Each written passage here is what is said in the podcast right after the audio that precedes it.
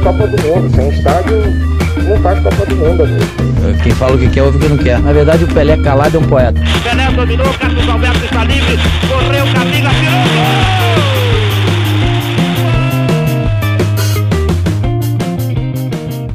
gol! Olá, corneteiros do Brasil, eu sou Rafael Moraes, estou chegando com o episódio 3 do nosso Cornetas, dia 4 de maio de 2020. Seja bem-vindo ao nosso podcast. Eu, Rafael Moraes, Bruno Araújo. Opa! Carlos Henrique, o nosso CH, tudo bem, Carlos Henrique? Grande Rafael, grandes corneteiros, vamos lá. E também Paulo Vitor, o PV, já conhecido por vocês. Vamos embora! Nós estaremos semanalmente com vocês todas as segundas-feiras na sua plataforma de podcast preferida. Apresentações feitas, vamos ao que interessa, vamos direto ao tema do nosso episódio. O nosso tema hoje será o seguinte: jogos virtuais.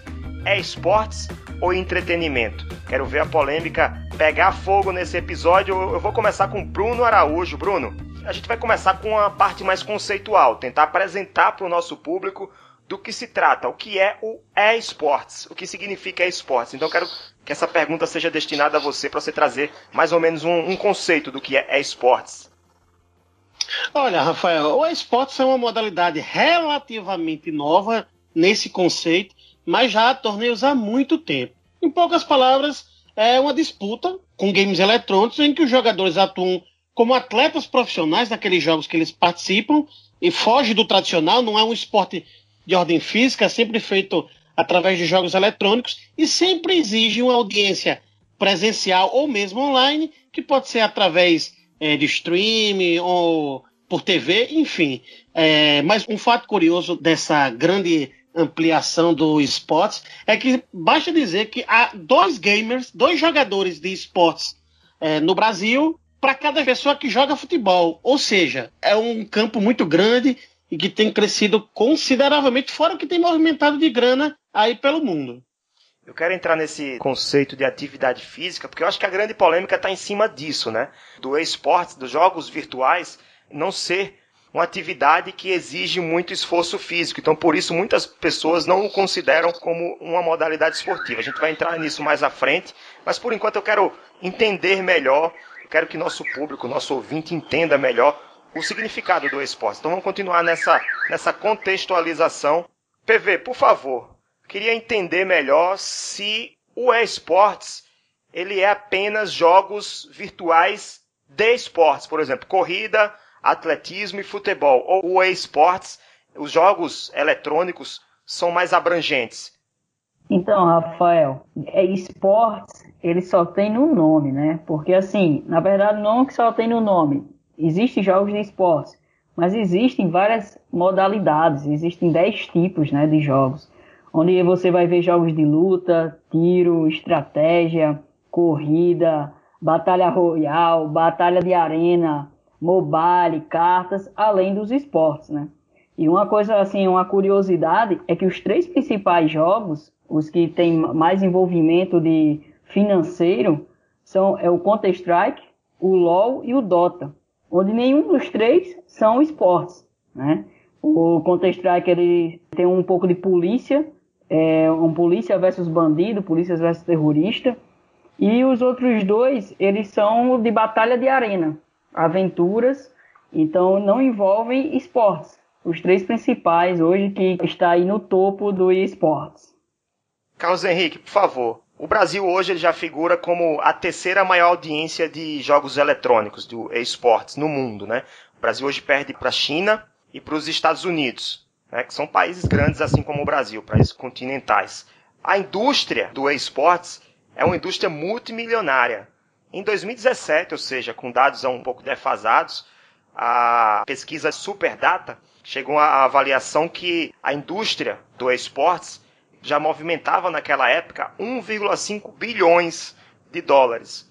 E que a tendência aqui para até 2020, não sei se essa tendência continua agora nesse momento por conta da, da crise do coronavírus, era que houvesse um crescimento de 26%. O que explica? Quais são os motivos para que essa área cresça tanto? Quais são os motivos para que os jogos eletrônicos, como competição, eles cresçam tanto nos últimos anos? Olha, Rafael, muito tem a ver com a tecnologia hoje em dia facilitada nas casas, né, nos locais é, de lan houses é, e etc. E para garotada, né? E muitos desses garotos, às vezes, não têm a oportunidade de praticar um esporte, ou às vezes até tem, mas vê que não tem um alto rendimento, né? E jogar via um divertimento, né? Eu falo por mim, não sou profissional, muito longe disso, mas gosto de um jogo eletrônico, gosto de futebol, gosto de corrida, mas apenas por lazer. Alguns não, alguns começam a jogar por lazer, alguns começam a se aficionar e se tornam grandes jogadores, grandes profissionais, e isso tem dado um, uma rentabilidade muito grande para esses jogadores, né? Porque tem a indústria dos jogos por trás, a indústria dos jogos eletrônicos, a mídia vem crescendo cada vez mais, principalmente com aqueles, aquelas ligas do LoL, né? League of Legends, né?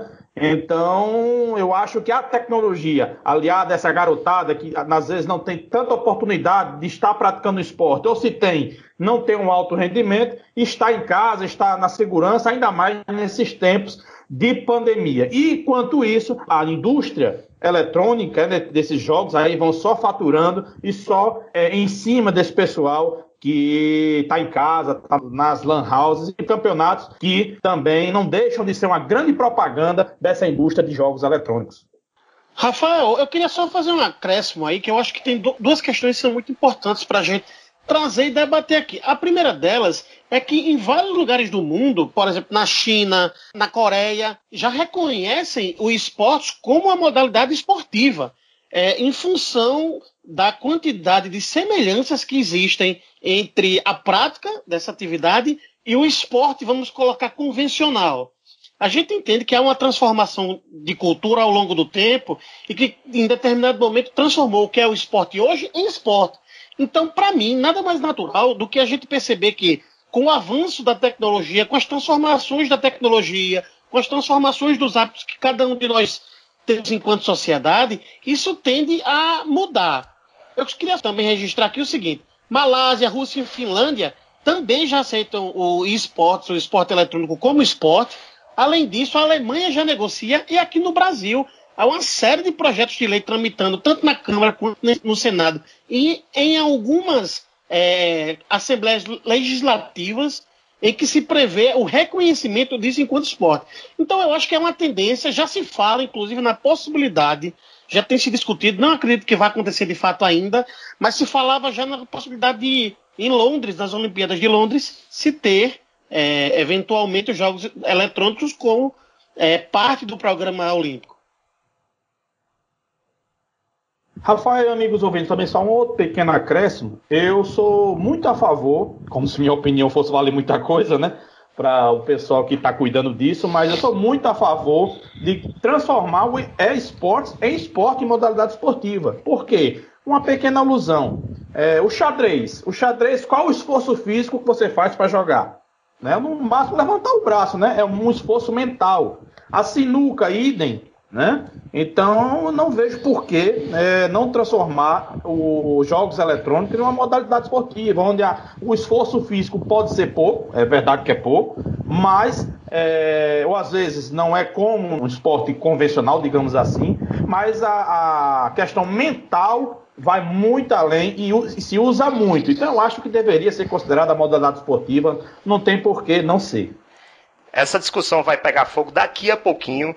Eu queria só lembrar uma coisa, é, já tocando no que Bruno falou, que é importante também dizer que o reconhecimento a nível do poder público, a nível de lei, né, de Congresso, projetos de lei que estão tramitando, não é exatamente o reconhecimento do poder público que vai definir que o esportes, que os jogos eletrônicos é uma modalidade esportiva. Não é isso. O reconhecimento ele vai atribuir uma série de benefícios e garantias que o poder público pode oferecer para essa modalidade esportiva, fomentando o esporte, né? trazendo possibilidades além da competição. Mas essa discussão vai pegar fogo daqui a pouquinho, porque antes eu quero fazer uma homenagem a Bruno Araújo. Bruno Araújo, vamos lá, corneta aleatória, corneta aleatória do nosso episódio número 3. Bruno, seguinte, se não existisse a Europa e consequentemente o futebol europeu também não existisse, claro, obviamente, quem seria o melhor jogador de futebol do mundo na atualidade? De futebol, não é de esportes, tá? De futebol, eu acredito que seria Neymar, pela qualidade técnica que tem e com todas as ressalvas que eu tenho em relação a muitas vezes a falta de profissionalismo dele, ele é um craque, joga muita bola e hoje não vejo no futebol fora da Europa alguém que jogue tanta bola quanto ele. Não tem. Vamos lá, eu vou tentar ajudar você nessa, nessa discussão. Que acho que é uma pegadinha. Eu acho que você não percebeu que essa corneta é uma pegadinha. Se não existisse o futebol europeu e não tivesse a Europa, Cristiano Ronaldo provavelmente não existiria, não nasceria. O melhor jogador do mundo hoje, quem é Carlos Henrique, o melhor jogador do mundo? Na sua opinião, quem seria o melhor jogador do mundo se não existisse o futebol europeu? Carlos Henrique, depois PV, eu quero ouvir todos hoje. Olha, Rafael, se for falar quem está jogando no futebol europeu, que está lá, não é? Hoje eu consideraria uh, o melhor jogador do mundo o Salah do Liverpool, né? É, eu consideraria o Salah. Porque Mas... ele é africano, é africano, né? Isso, exatamente. O que eu quis dizer é se não existisse a Europa, né? Jogando futebol europeu na Europa, né? Seria o Salah pelo conjunto da obra. Mas se for tecnicamente falando, eu concordo com o Bruno, seria o Neymar. Seria o Neymar sim, porque ele é, tecnicamente falando, ele é bem superior. Mas se for pegar no profissionalismo, pegar na importância dele para o clube, eu votaria no Salah. Paulo Vitor. Rafael, vou ser mais polêmico ainda. Quando você citou aí no início da pergunta, você falou se não existisse o futebol europeu. Se não existisse o futebol europeu, então não é só os jogadores da Europa, mas também quem está jogando lá no futebol europeu. Porque não iria existir. Então os caras que estão lá jogando não estariam jogando. Então eu vou ter que trazer para outros ambientes, outros locais. E aí, na minha visão, que eu gosto de futebol, da futebol mais inteligente, futebol mais jogado, futebol mais bonito, eu pegaria um jogador brasileiro que eu gosto muito, que é o Everton Ribeiro que até o Felipe Luiz lá do Flamengo ele compara o Everton Ribeiro ao Messi, claro, dentro do seu parâmetro, né? Não vamos igualar, mas faz um jogo parecido. Então indicaria o Everton Ribeiro. Vou dar minha votação também, depois você fala, tá, Carlos Henrique? Se não existisse a Europa e não existisse o futebol europeu, provavelmente os jogadores que estão jogando na Europa hoje, que não são europeus, como o Salah, por exemplo, estariam jogando, na verdade, nos seus continentes de origem. Possivelmente ou então estariam jogando na América do Sul, porque é o futebol mais forte, teoricamente, depois da Europa. Então, digamos que se o Messi não estivesse jogando no futebol europeu, ele estaria jogando aonde? Na Argentina, ou no Brasil, ou nos Estados Unidos? Então, o meu voto é: o melhor jogador do mundo na atualidade seria o mesmo que é hoje, Messi, Lionel Messi. Carlos Henrique. Eu ia dizer o Messi, mas eu lembrei que ele foi para a Europa com 13 anos de idade. Entendeu, Rafael? Então, ele com 13 anos poderia não ter a formação que teve como jogador se estivesse na Argentina ou no Brasil. Então, me ative a isso. Óbvio e evidente que sem a Europa o melhor jogador é Messi e distante até.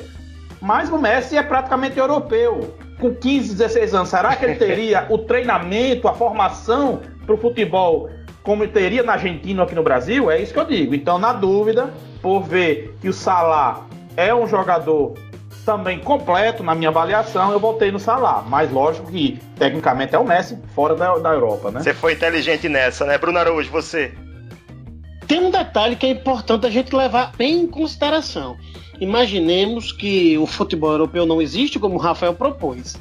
Se fosse assim, muito provavelmente o centro do futebol mundial seria a Ásia, em função da grana que existe lá. Então, muito provavelmente, todos esses jogadores é, que a gente fala que estão na Europa hoje, que não são de lá, provavelmente, amigos, estariam jogando na China, no Japão, na Coreia, que são centros financeiros grandes, que tem muito dinheiro rolando. Então, muito provavelmente, Neymar estaria lá, Messi provavelmente também, mas seguindo o mesmo raciocínio do colega CH, Messi ficaria de fora porque ele foi muito jovem para a Europa, se formou o jogador lá. Então talvez ele não tivesse sequer se formado jogador, se fosse assim. Enquanto Neymar, ele saiu daqui, jogador profissional, decidindo uma Libertadores da América. Então, por isso, meu voto em Neymar. Oh, muito bem, vocês foram muito bem nessa discussão. Gostei para valer. Vou preparar outras cornetas aleatórias como essa, mas vamos deixar essa discussão virtual e vamos voltar a falar sobre jogos virtuais, sobre o esportes no nosso segundo bloco do nosso programa. PV, vamos lá. A grande pergunta desse episódio, a pergunta que não quer calar. Vou começar por você, que você estava querendo falar antes da corneta aleatória. Jogos virtuais é esporte ou é entretenimento para você? Então, Rafael, eu fui buscar dentro da educação física, né? Porque dentro da educação física a gente consegue conceituar o que é esporte, o que é jogo, o que é uma atividade lúdica. E aí a gente pode ter uma noção do que se o esportes ele é esportes ou se ele é entretenimento, né? E daí eu peguei o conceito de esporte, né, que eu, até CH falou um pouco, que ele envolve o esforço físico vigoroso ou é, atividades complexas, né, mentais. E aí por isso que o xadrez ele entra nessa situação.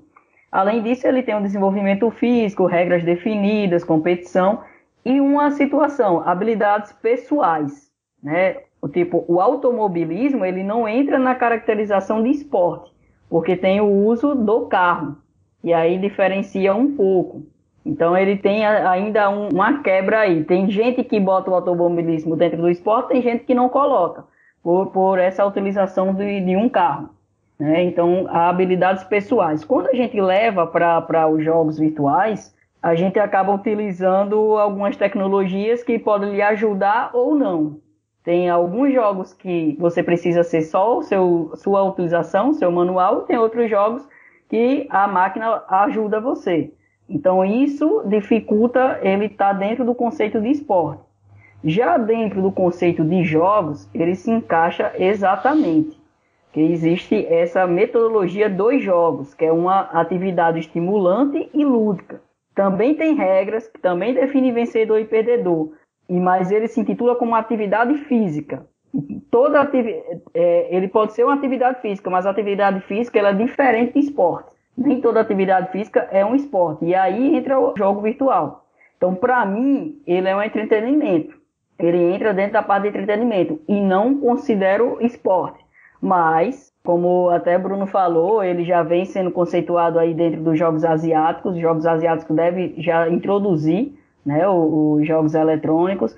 Já estão pensando para Paris 2022, se eu não me engano, é 2024. 2022, eu acho. A próxima, a próximas Olimpíadas, né? Então, assim, já está entrando, está entrando aí para como jogos esportivos. Mas indo para conceito mesmo do que foi estudado educação física, eu não considero. Não sei o que é que vocês acham. Então, é, PV vai defender o gueto dele, né? Educador físico não tem pronto correr. Mas eu acho que é importante a gente estabelecer, quando a gente fala em atividade física e esportes, são coisas diferentes, né? Atividade e esporte são coisas bem diferentes. Se a gente colocar de lado o esporte e o, o esporte tradicional, vamos colocar assim, e a gente percebe que é, jogadores treinam entre 12 e 14 horas. Há regras muito bem definidas. Você tem padrões para praticar aquele tipo de atividade. Você tem audiência. Você tem uma série de fatores que o que diferencia, na minha opinião, um do outro é exclusivamente o esforço físico deliberado de você correr e suar. Exceto por essa questão, há muito mais semelhanças do que diferenças. E por isso eu acho que, por mais que não seja reconhecido ainda mundialmente, há sim uma tendência de que a gente veja nos próximos anos, aí, talvez na próxima década, é, o esportes reconhecido como prática esportiva, como o pôquer, o xadrez, o bridge, hoje são reconhecidos como esportes da mente. Então talvez se crie até uma outra categoria dentro dos esportes, como o próprio esporte já vai se apresentando aí, como esporte de fato. Olha só, Conceito científico para esporte. Desculpa, PV, entrar nessa sua área, mas pesquisei, então tenho condições de falar também sobre isso. Competitividade. É necessário que o jogo tenha regras capazes de determinar um vencedor. O esportes tem isso. Organização. É necessário que exista alguém imparcial determinando regras da competição. Também possui, inclusive, com várias competições, sucesso a nível mundial. O Arena do Palmeiras recebeu um evento recentemente com 15 mil pessoas no estádio para acompanhar ao vivo, né? Não foi online, foi ao vivo. Então o mundo presencial também está chegando no esportes. E atividade física. E aí eu deixo depois para você, Carlos Henrique, que também pode comentar sobre isso. Atividade física é um critério mais subjetivo, pois não há uma unanimidade do que é considerada atividade física, mas tem um conceito da OMS que diz o seguinte: qualquer movimento corporal produzido pelos músculos esqueléticos que requeram gasto de energia. Então, independente de qual seja esse movimento, é considerado atividade física pela OMS. Então, mexer os dedinhos lá no, no game também pode ser considerado uma atividade física. Então, é um, uma discussão subjetiva, é claro, a gente tem que reconhecer isso. É tanto que nós estamos discutindo isso agora e um discordando do outro. Aliás, o nome do, do podcast é Corneta, então a gente tem que cornetar mesmo, um discordar do outro.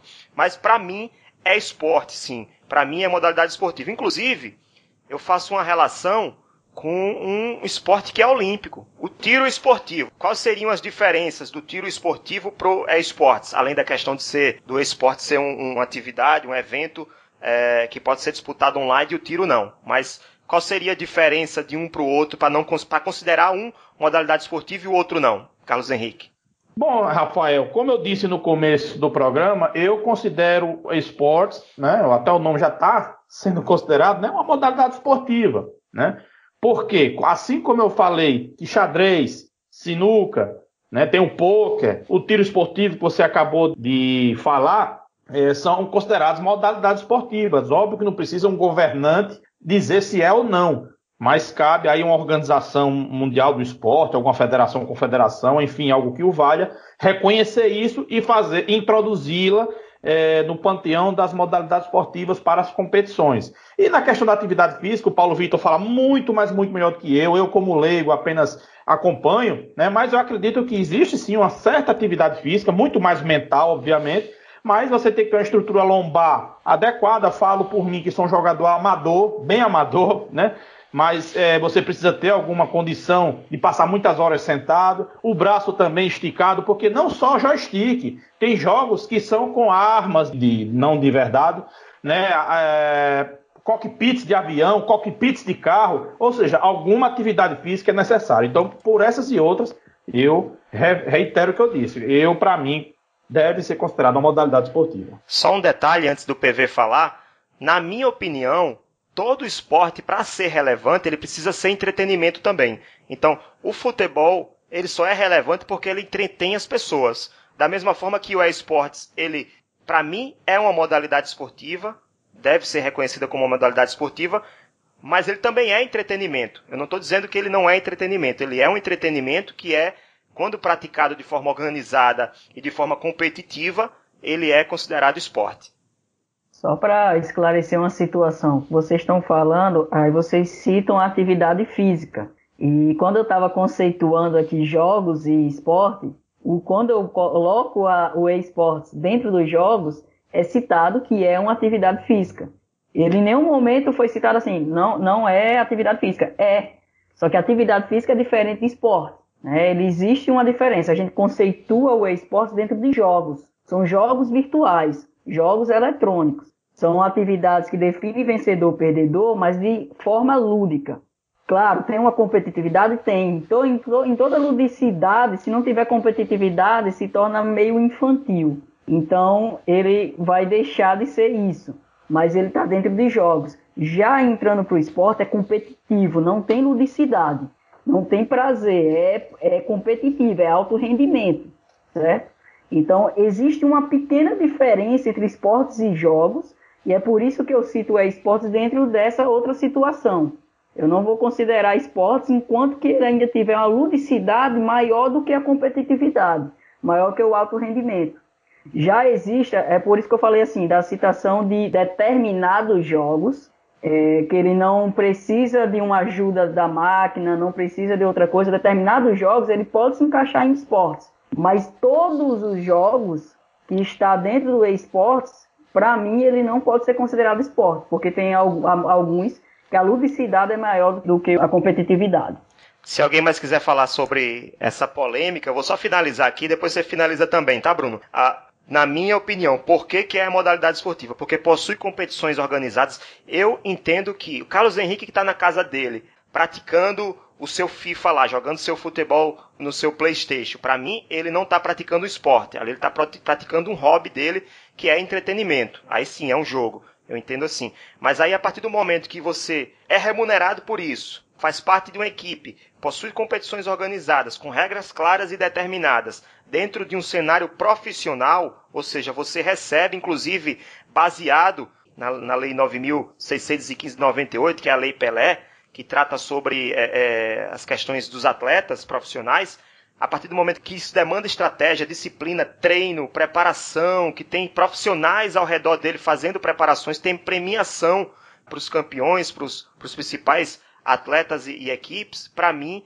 aí sim eu posso considerar modalidade esportiva. O que Carlos Henrique faz em casa, para mim, é entretenimento. O que a equipe do ABC é Esportes, por exemplo, que está aqui em Natal, inclusive vai ter um campeonato agora, agora nessa quarentena, vai ser um campeonato de FIFA. Quem quiser acompanhar é, saber mais informações, as inscrições estão sendo abertas agora no mês de maio. No site do ABC tem isso, no abcfc.com.br. Então, para finalizar esse assunto e depois a gente partir para o terceiro bloco, Bruno, depois Carlos Henrique.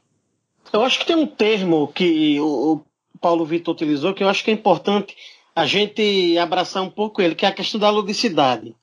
Todo esporte, antes de ser competitivo, isso é uma opinião minha, que aí eu vou discordar do nobre colega. Ele é lúdico crianças, quando praticam esporte, antes de tudo, elas estão buscando a ludicidade. É aquela atividade em que elas se divertem. E lúdico, no conceito prático da palavra, ela tem relação direta com divertimento. Então, todo esporte, antes de ser competitivo, ele é lúdico. Ele passa a ser um esporte de alto rendimento quando ele busca uma competitividade superior em outros níveis que não aqueles da ludicidade. Então, assim, eu acho que, eu entendo que nesse momento a gente está passando por um momento de transição, de transformação de cultura.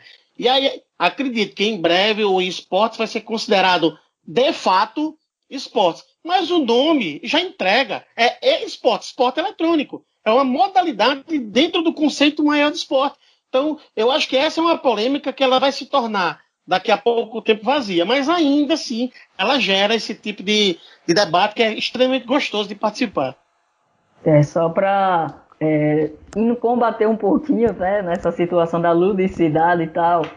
É, existe três tipos de esporte, né? Que é o esporte de rendimento, o esporte de educação e o esporte de lazer, né? Então assim, quando é criança, então a ludicidade ela está mais direcionada para o esporte de educação e esporte de lazer. Aí quando a gente já fala de adultos, aí já é outra situação, esporte de rendimento, então a competitividade ela está maior que a ludicidade.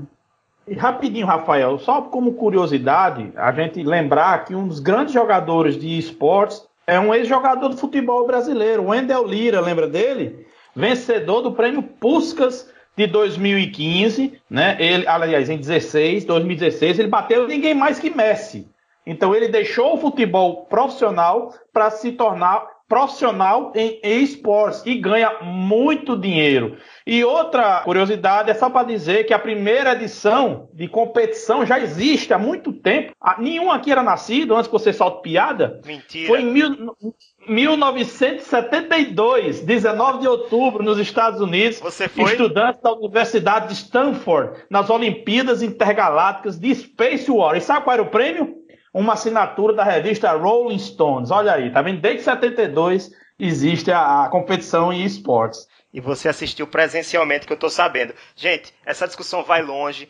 Longe, longe do, do Cornetas querer definir, chegar a uma conclusão sobre isso. Lá, cada um tem sua conclusão. Respeito muito a opinião de cada um. A discussão é gostosa, como Bruno Araújo comentou. PV, muito bom a sua participação. A gente entende é, que, que existem lados diferentes, inclusive por isso que é polêmica, né? Senão não estaríamos aqui discutindo essa situação. Mas vamos para o nosso terceiro bloco, vamos para o bloco das mensagens, mensagens e dos alôs.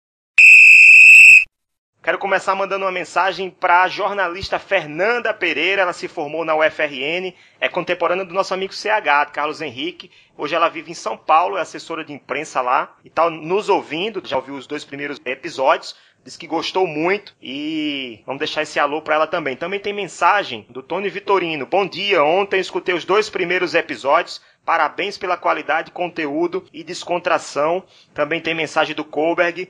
Ele mandou duas mensagens, na verdade. Olha só, a primeira, ouvi o programa, Pelo amor de Deus, não invente de celebrar outro aniversário. A gente cantou parabéns para Carlos Henrique no último episódio. Ele pediu para a gente não fazer mais isso porque a gente desafinou. Eu muito. falei que a afinação ia espantar muita gente. Mas nós não perdemos esse ouvinte, porque ele mandou uma mensagem logo depois, né? Mandou uma corneta, mandou inclusive o desenho lá, o emotion da corneta, falou que sobre o Marcos, lembro que só quatro jogadores têm o busto no Allianz o Oberdan Catani, que é um ex-goleiro do Palmeiras. Ah, não, não, os quatro são goleiros, né? Quatro, não, quatro jogadores têm busto. O Oberdan Catani, que é da década de 40, Valdemar Fiume, Ademir da Guia e o goleiro Marcos. Então ele está provando aqui que o Marcos é mais ídolo do que o Fernando Praz. Só isso já mostra a dimensão de quem é o santo para a torcida do porco. Ele esteve lá de perto, ele falou, eu estive lá de perto e conferi a grandeza do Marcos para o Palmeiras. A mensagem também do Rodrigo Feira, ele falou no Twitter, né, que eu vi os dois episódios, gostei bastante, mas preciso cornetar meia hora é pouco, né? E vamos mandar um alô também pro pessoal que está lá no grupo. Deixa eu só entrar aqui no grupo rapidinho. Pode falar, Bruno.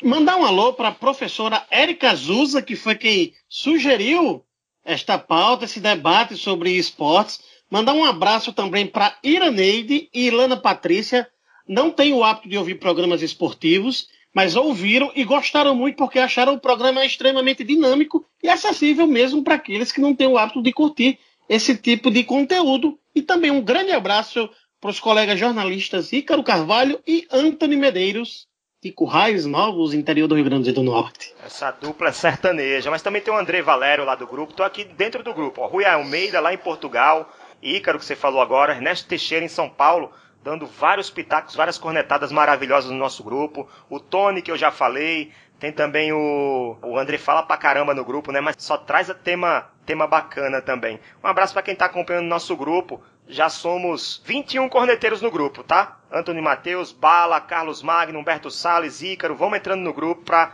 conferir os nossos bastidores, debater conosco os temas do nosso programa, também sugerir pautas, né? Participar do programa Cornetas também. Antes de finalizar esse episódio, eu queria fazer só uma última pergunta a Carlos Henrique, vocês permitem, né? Lá vem bomba. CH, seguinte, só para finalizar, não precisa demorar muito nessa resposta não. Finalizou, finalmente, né? O que você achou do resultado final do BBB 20? Quem ganhou mesmo? Quem ganhou? Bruno Araújo, quem ganhou? Conta aí pro Carlos Henrique. a médica anestesiologista, a mulher incrível Thelma Regina. E aí, Carlos Henrique? Foi o resultado que você esperava, CH? Eu não esperava. Eu, o único resultado que eu esperava, Rafael, é que ele terminasse. Graças a Deus, acabou. O presente aniversário abençoado.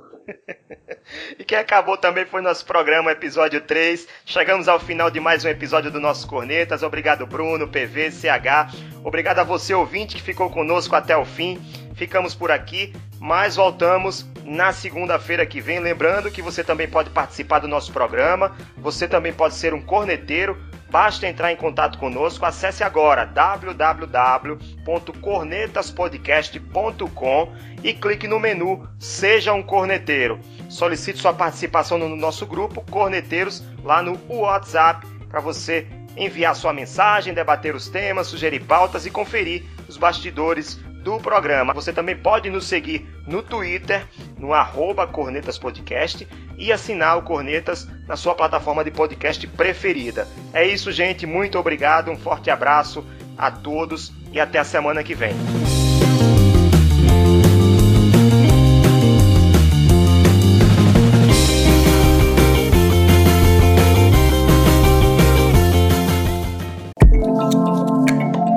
Este podcast é produzido por Play Áudio Rádio Intor. Play Áudio Rádio Intor.